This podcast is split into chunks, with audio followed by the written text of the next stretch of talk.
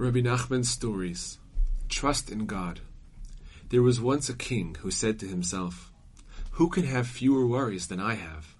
I have everything good, and I am a king and a ruler. He went to investigate this. He walked around at night, standing behind the houses, to listen and determine what people were saying. He heard each one's worries and how things were not going well in their business.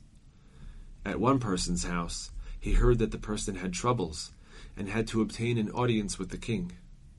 In this way, he heard each one's complaints. Then he saw a very low house that was sunken in the ground, so that its windows were literally at ground level. Its roof was fallen and broken. Inside, he saw a man sitting and playing his fiddle, but he had to listen very well to hear the sound. The man was very happy. He had a plate and drink in front of him. The drink was wine, and he had other food before him. The man appeared very happy, full of joy, without any worries. The king went into the house and asked how the man was getting along. The man replied. The king saw the pot, the wine, and the food in front of the man, and saw the joy on the man's face. The man gave the king some wine and drank to the king. Out of love, the king also drank.